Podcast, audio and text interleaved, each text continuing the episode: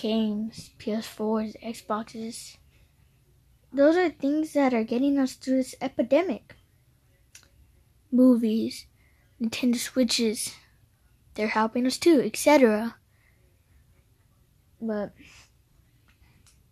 and those things need to keep working because after those are all gone, what do we do?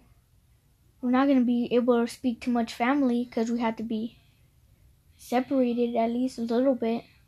And what is there to talk about? Oh yeah, you're to talk about how what we did today. What we did today was just lay down, sleep, play games. Am I not right? That's all we can do for now.